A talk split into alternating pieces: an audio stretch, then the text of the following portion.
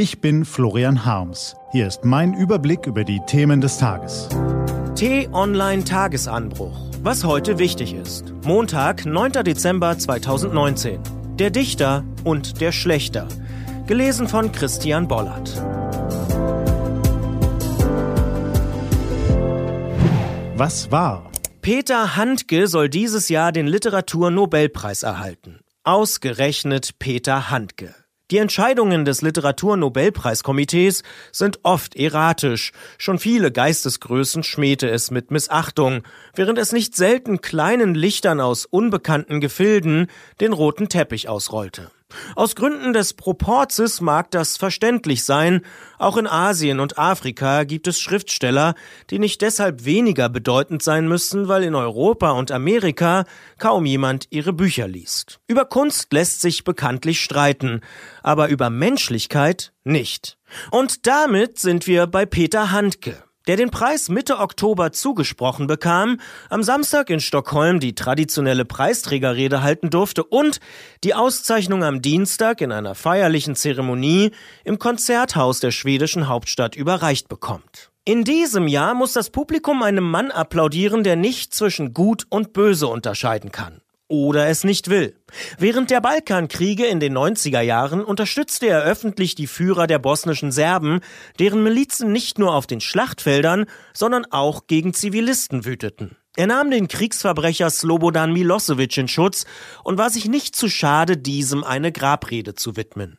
Schandtaten wie Bombardements, Massaker und Vergewaltigungen der serbischen Truppen überging er dabei geflissentlich. Nun ist das eine, einen Fehler zu machen, niemand ist dagegen gefeit. Erkennt man den Fehler und entschuldigt sich dafür, bleibt zwar ein Makel, aber immerhin beweist man Einsicht und Reue. Peter Handke zeigt weder Einsicht noch Reue. Er hat sich nicht bei den Angehörigen der Opfer entschuldigt, die seine Texte als Schlag ins Gesicht empfinden. Stattdessen hat er seiner Verachtung für die Medien freien Lauf gelassen und darüber gejammert, dass ihm die Presse nachstelle.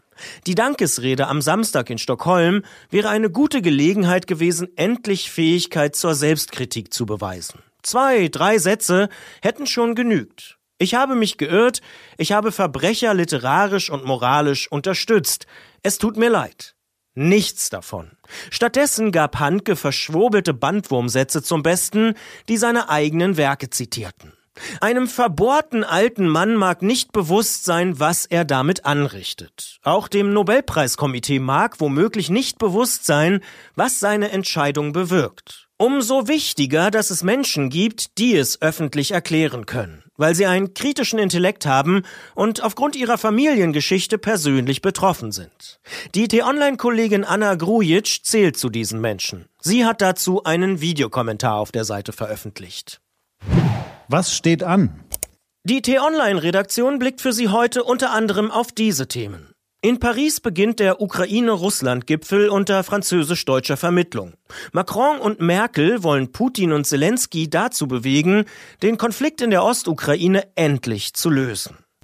In Berlin trifft sich der Vermittlungsausschuss von Bundestag und Bundesrat, um über das Klimapäckchen der GroKo zu beraten, das die CDU-CSU-SPD-Mehrheit im Bundestag dufte findet, aber die Grünen im Bundesrat gar nicht dufte finden. Und in Madrid startet die UN-Klimakonferenz in die zweite Woche. Ab jetzt ist Bundesumweltministerin Svenja Schulze von der SPD dabei. Diese und andere Nachrichten, Analysen, Interviews und Kolumnen gibt's den ganzen Tag auf t-online.de. Das war der T-Online Tagesanbruch vom 9. Dezember 2019. Produziert vom Online-Radio- und Podcast-Anbieter Detektor FM. Wenn Sie uns bei Apple Podcast hören, lassen Sie uns doch gern eine Bewertung da. Vielen Dank. Das war der T-Online-Tagesanbruch für heute. Ich wünsche Ihnen einen guten Start in die neue Woche. Ihr Florian Harms.